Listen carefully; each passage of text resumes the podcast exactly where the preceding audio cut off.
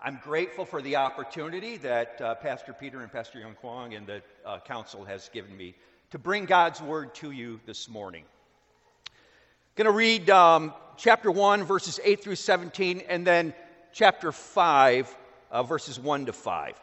So, this is the word of the Lord. First, I thank my God through Jesus Christ for all of you, because your faith is being reported all over the world. God, whom I serve in my spirit in preaching the gospel of his Son, is my witness how constantly I remember you in my prayers at all times. And I pray that now at last, by God's will, the way may be opened for me to come to you. I long to see you, so that I may impart to you some spiritual gift to make you strong. That is, that you and I may be mutually encouraged by each other's faith. I do not want you to be unaware, brothers and sisters, that I planned many times to come to you, but I have been prevented from doing so until now, in order that I might have a harvest among you, just as I have had among the Gentiles. I am obligated both to Greeks and non Greeks, both to the wise and the foolish. That is why I'm so eager to preach the gospel also to you who are in Rome. For I am not ashamed of the gospel because it, because it is the power of God that brings salvation to everyone who believes, first to the Jew, then to the Gentile. For in it, the gospel, for in the gospel, the righteousness of God is revealed, a righteousness that is by faith from first to last, just as it is written, the righteous will live by faith. Now flip over to chapter 5, and I just want to read this to let you see the benefits of the gospel of justification. Chapter 5. Therefore, since we have been justified through faith, we have peace with God through our Lord Jesus Christ, through whom we have gained access by faith into this grace in which we now stand. And we boast in the hope of the glory of God, not only so, but we also glory in our sufferings because we know that suffering produces perseverance, perseverance, character, and character, hope. And hope does not dis- disappoint because God's love has been poured out into our hearts through the Holy Spirit who has been given to us. This is the word of the Lord. Thanks be to God. Let's pray. Father, open our eyes once more to the beauty and glory of your wonderful and beautiful gospel. We ask this in Jesus' name. Amen.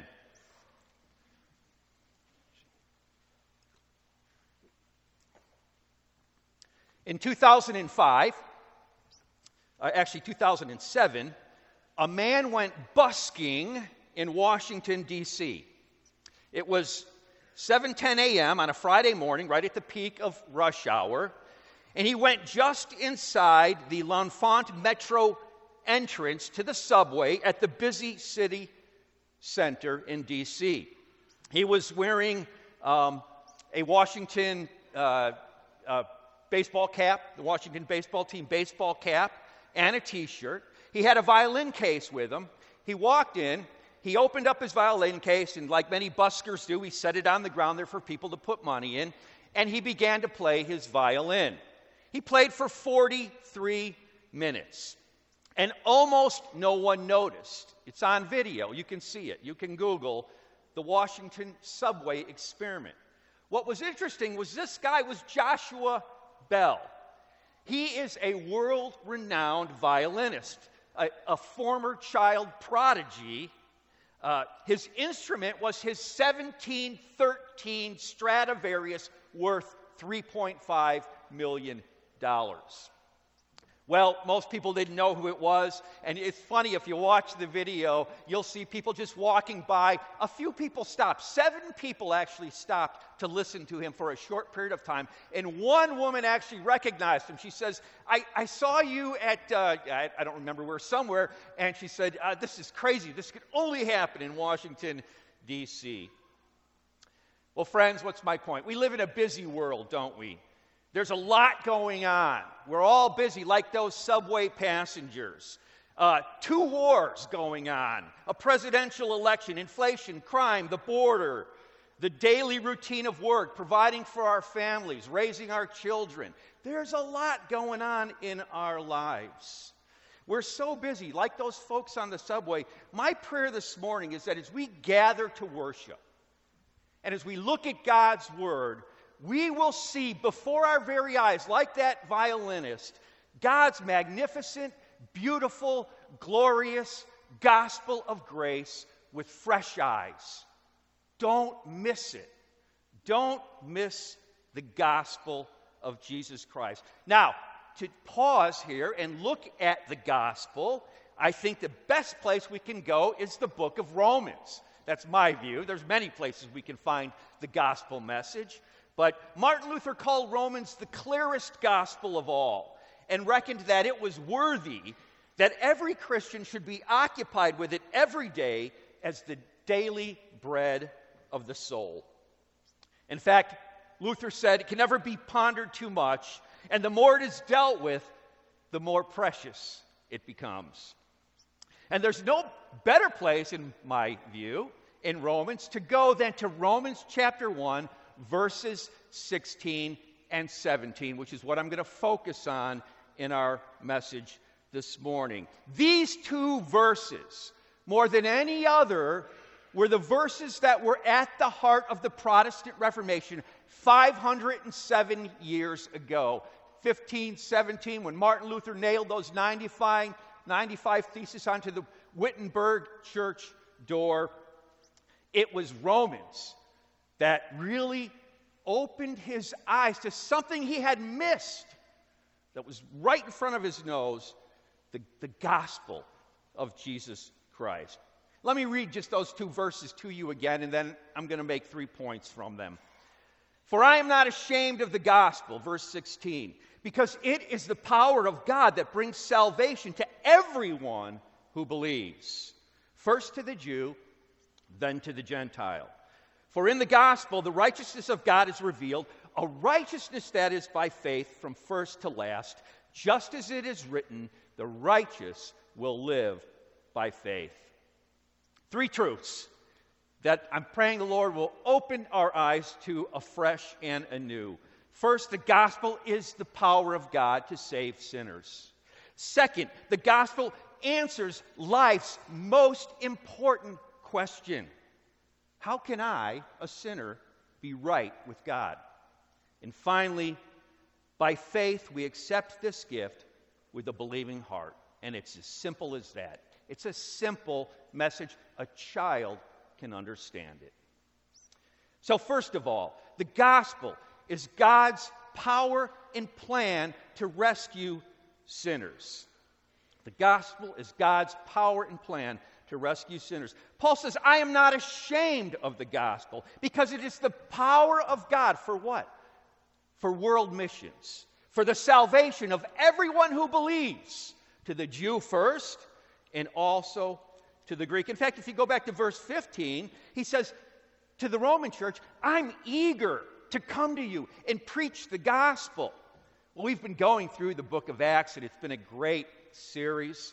And we've seen how, as the gospel was preached, it led to persecution. And for Paul, it led to stonings and, and, and all kinds of trials and tribulations. And yet he says, I'm eager. I'm not ashamed to preach it. I'm eager to preach it.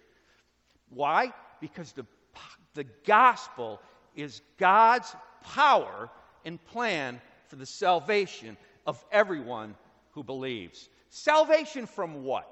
What are we saved from? I'd like to give you an illustration here. I've used it before, so forgive me if you've heard it before. When my oldest son was a, a, a toddler, we were, I was a pastor in a country church. We lived in a parsonage. The parsonage had a basement and it was always backing up. It had a sewage backup, a perpetual problem.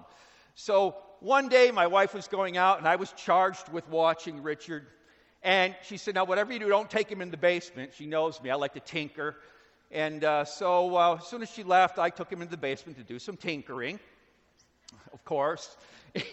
and uh, I'm like, he'll be fine. So I'm doing something, and all of a sudden I hear this kerplop. I turn around, and he's fallen into the sump well.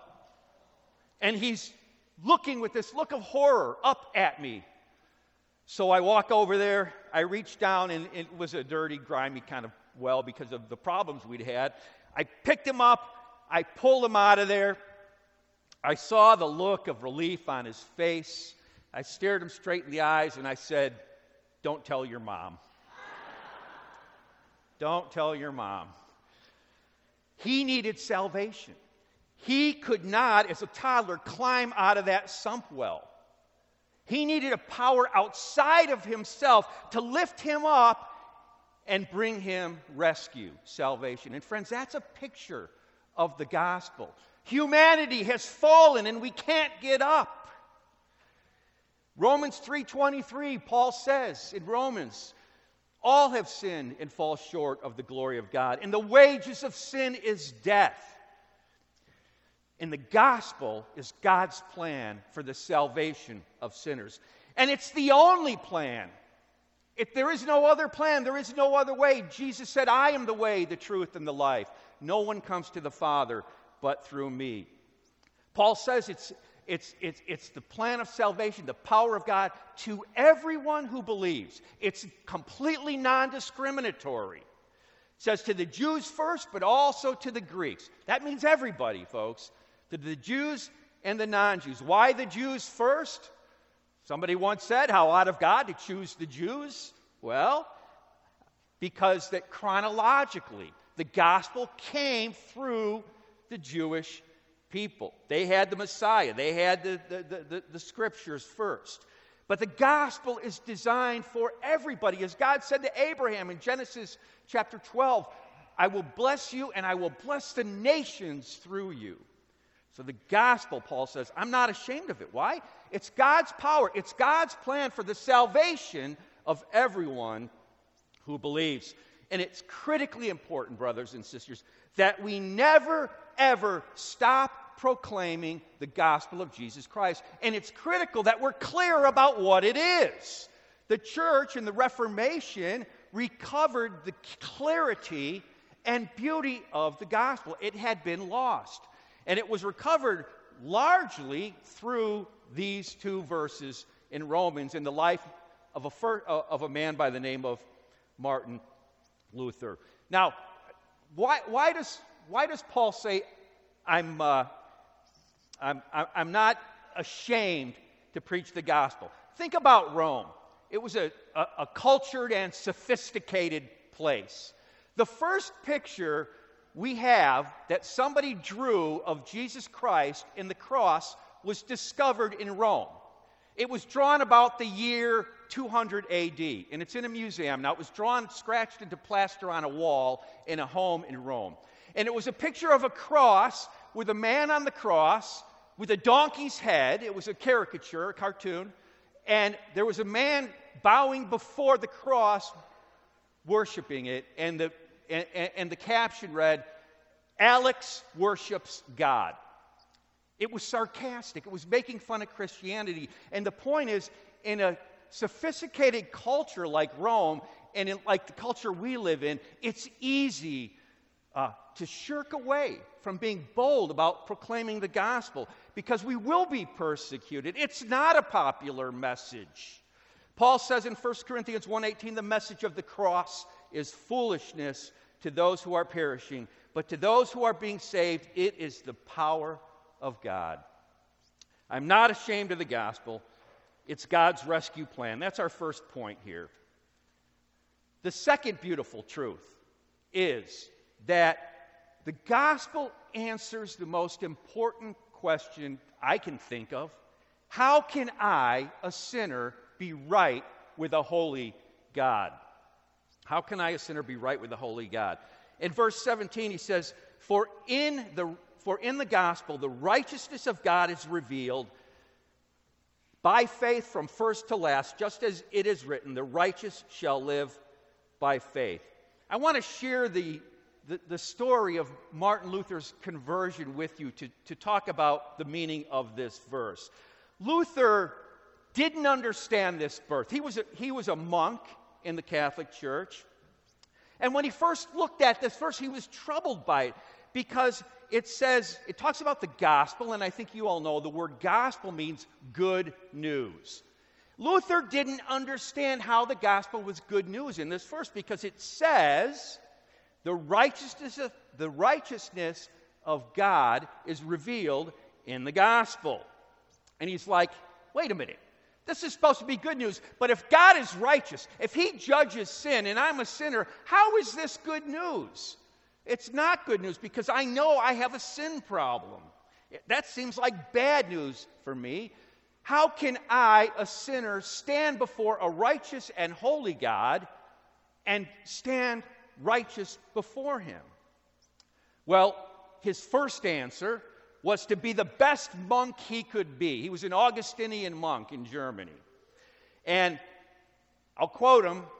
He says, If ever a monk got to heaven by monkery, it was I. he even made a trip to Rome and climbed uh, the Scala Sancta, the Pilate's staircase. You could, get a, you could get a life released from purgatory if you climbed it on your knees reciting the Our Father, the Lord's Prayer, each step of the way. So he did that. And then he got to the top and he just, something didn't feel right. He just, um, so, so he, this is what he says about that time in his life. Though I lived as a monk without reproach, I felt that I lived as a sinner before God with an extremely disturbed conscience. I did not love, yes, I hated the righteous God who punishes sinners and secretly, if not blasphemously, murmured greatly, I was angry with God. Thus I raged with a fierce and troubled conscience. Nevertheless, I beat upon St. Paul on Romans 1:17 trying to understand what he meant. How is the righteousness of God revealed in the gospel good news? Then the light went on. As he studied the Greek, as he studied uh, the Bible. The light went on, and I'll, again, I'll quote him. At last, by the mercy of God, meditating day and night, I gave heed to the context of the words. Remember, first, the first uh, hermeneutical principle, the first principle of understanding the Bible is context, context, context. He says, I, I looked at the context. The righteousness of God is revealed in the gospel. Then I understood, namely, it's the righteousness which with the merciful God justifies us by faith. As it is written, He who through faith is righteous shall live, or the just shall live by faith. A quote from Habakkuk. So, what he understood was the righteousness of God is revealed in this way. Central to the gospel is the gift of righteousness given to those who put their faith and trust in Jesus Christ. It's not something we can earn, it's a gift. The gift of righteousness. Justification by faith alone. It was a critical teaching of the Protestant Reformation. What is, what is justification? Well, here's what it is it's twofold. Some people remember it with this little saying, just as if I never sinned. That's part of it. The cross. We are cleansed. Jesus, Peter says, Jesus bore our sins in his body on the cross. He paid for our sins. So our sins are wiped clean. The slate is wiped clean. We're forgiven. But that's only half of justification. The other half is that God gives us a gift, the gift of righteousness, talked about in verse 17. He gives us Christ's righteousness. It works like this Our sins are given to Christ on the cross. His perfect obedience, His perfect righteousness is given to us, and we are clothed with it, the Bible teaches. And, and when God sees us, He sees us through that lens of Christ, and He declares us righteous, not because of the good deeds we've done, but because of the righteousness of Jesus Christ in His work on the cross and His perfect life. Uh, Luther says, when, when I understood this, when I finally got it, that the, the just shall live by faith, he says, I felt I was altogether born again and had entered the gates of paradise itself. Let me just have you flip quickly to one couple of verses here in chapter 3, verses 21 to 23. I want you to see this idea of a gift. Um, 3 21 to 23. Let me just, this just really confirms Luther's understanding and our understanding in the Reformed faith, right? Of, of, of righteousness as a free gift. But now, apart from the law, verse 21, the righteousness of God has been made known, to which the law and the prophets testify. This righteousness is given through faith in Jesus Christ to all who believe. There is no difference between Jew and Gentile, for all have sinned and fall short of the glory of God. Friends, that's justification by faith. You know, Peter preached on this, uh, uh, I, was uh, maybe a year or two ago. I don't remember exactly when. But he shared the Heidelberg Catechism, question and answer 60. And I'd like to read that. It's so beautiful. If you've never really studied that, you need to look at it. But question 60 asks, How are you right with God?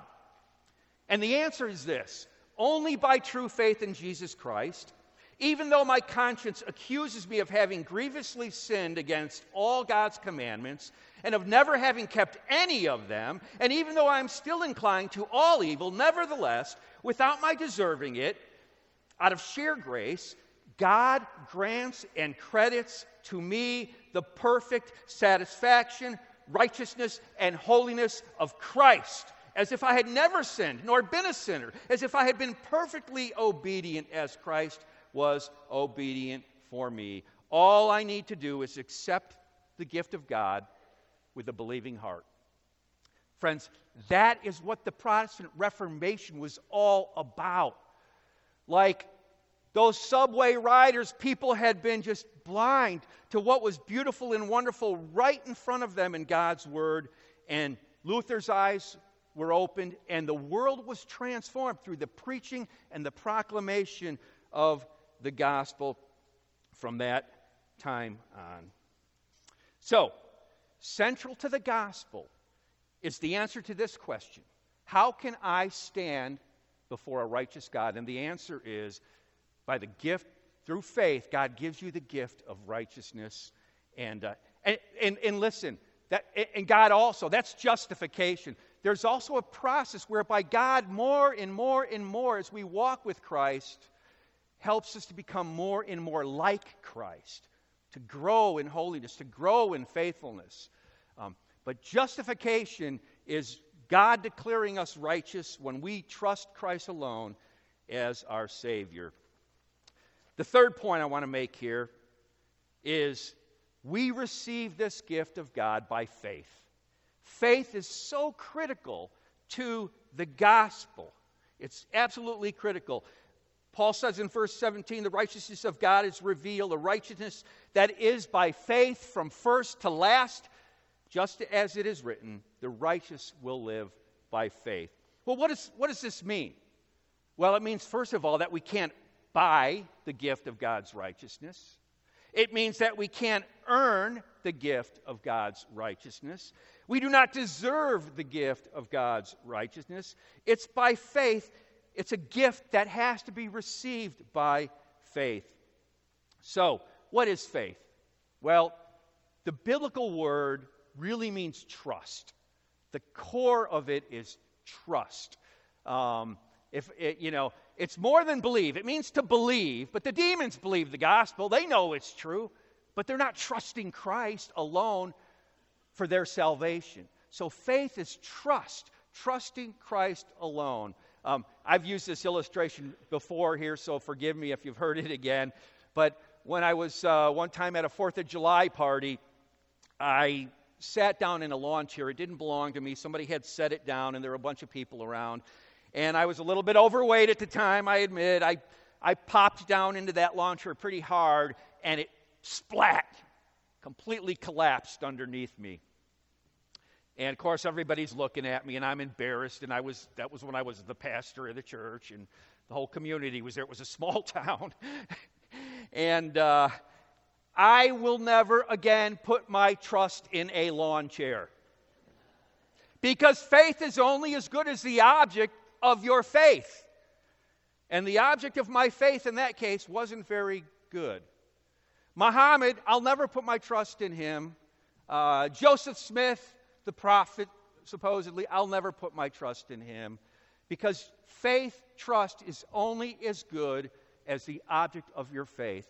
And the, the key to salvation, to experiencing this great gift of righteousness, this great gift of salvation, is to trust Jesus Christ and Him alone, that His promises are true, that I am forgiven in Him, that I have no other hope, that I'm relying on nothing else, and it not, it's not that I'm a good person, it's not that I go to church every Sunday, it's that He has paid the price for my sin and given me this gift. And in fact, Paul says elsewhere in Ephesians 2 that even faith is a gift. For it is by grace you have been saved through faith, and that not of yourselves. It is the gift of God. The grace and the faith are the gift of God. So, so, so who are you trusting in this morning? Jesus Christ is the only way. I pray that if you've missed it somehow, like those subway riders, if you've missed the core truth of the gospel, which is salvation by trusting Christ alone for my salvation, I pray that God will open your eyes anew and afresh to it. I'm going to close with one more Reformation story. This is about John Wesley. Um, and this same passage in Roman not only converted Martin Luther, it converted John Wesley. Now, I actually preached in another church last week, and I heard somebody as, as we were uh, leaving go, Isn't, wasn't Wesley an Arminian? uh, yeah, he was a Christian, though. That's the important thing. And he was, and he was saved by grace through faith. But here's, here's what happened in Wesley's life. So he went to Oxford. He was a brilliant guy. He, um, he, he founded a group called the Holy Club at Oxford. And they would get up. He would get up 4 a.m. every morning. He'd pray for two hours. He'd read the Bible for an hour. And then he would go to the jails and the city centers and, and different places and preach and minister and and pray until late at night, and he did this every day. Well, after about 10 years as a minister in the Church of England, he made his way to Georgia to be a missionary to Native Americans in the colonies. Didn't go well. Gets on a ship to go back to, to England. He's on that ship, and a great storm hits. And everyone thinks the ship is going down. They're, they're going to die, right? They're convinced they're not going to make it. This is, in the, this is in the 1700s. It's 200 years after Luther. So they're convinced they're going to die. He's terrified.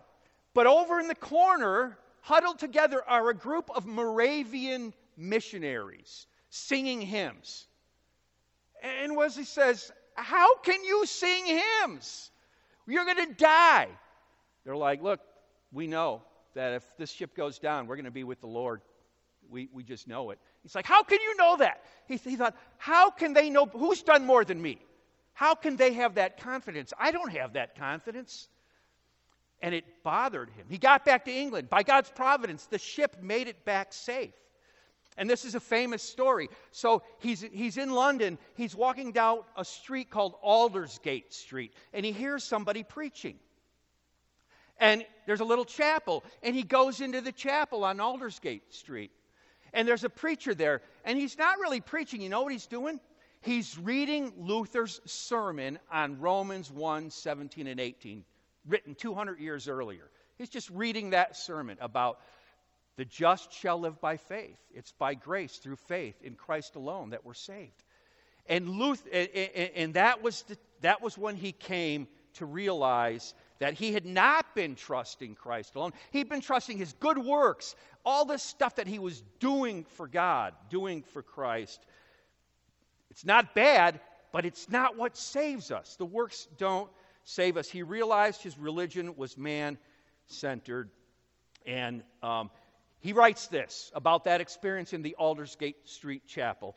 He says, About a quarter before nine, while this guy was describing the change which God works in the heart through faith in Christ, I felt my heart strangely warmed.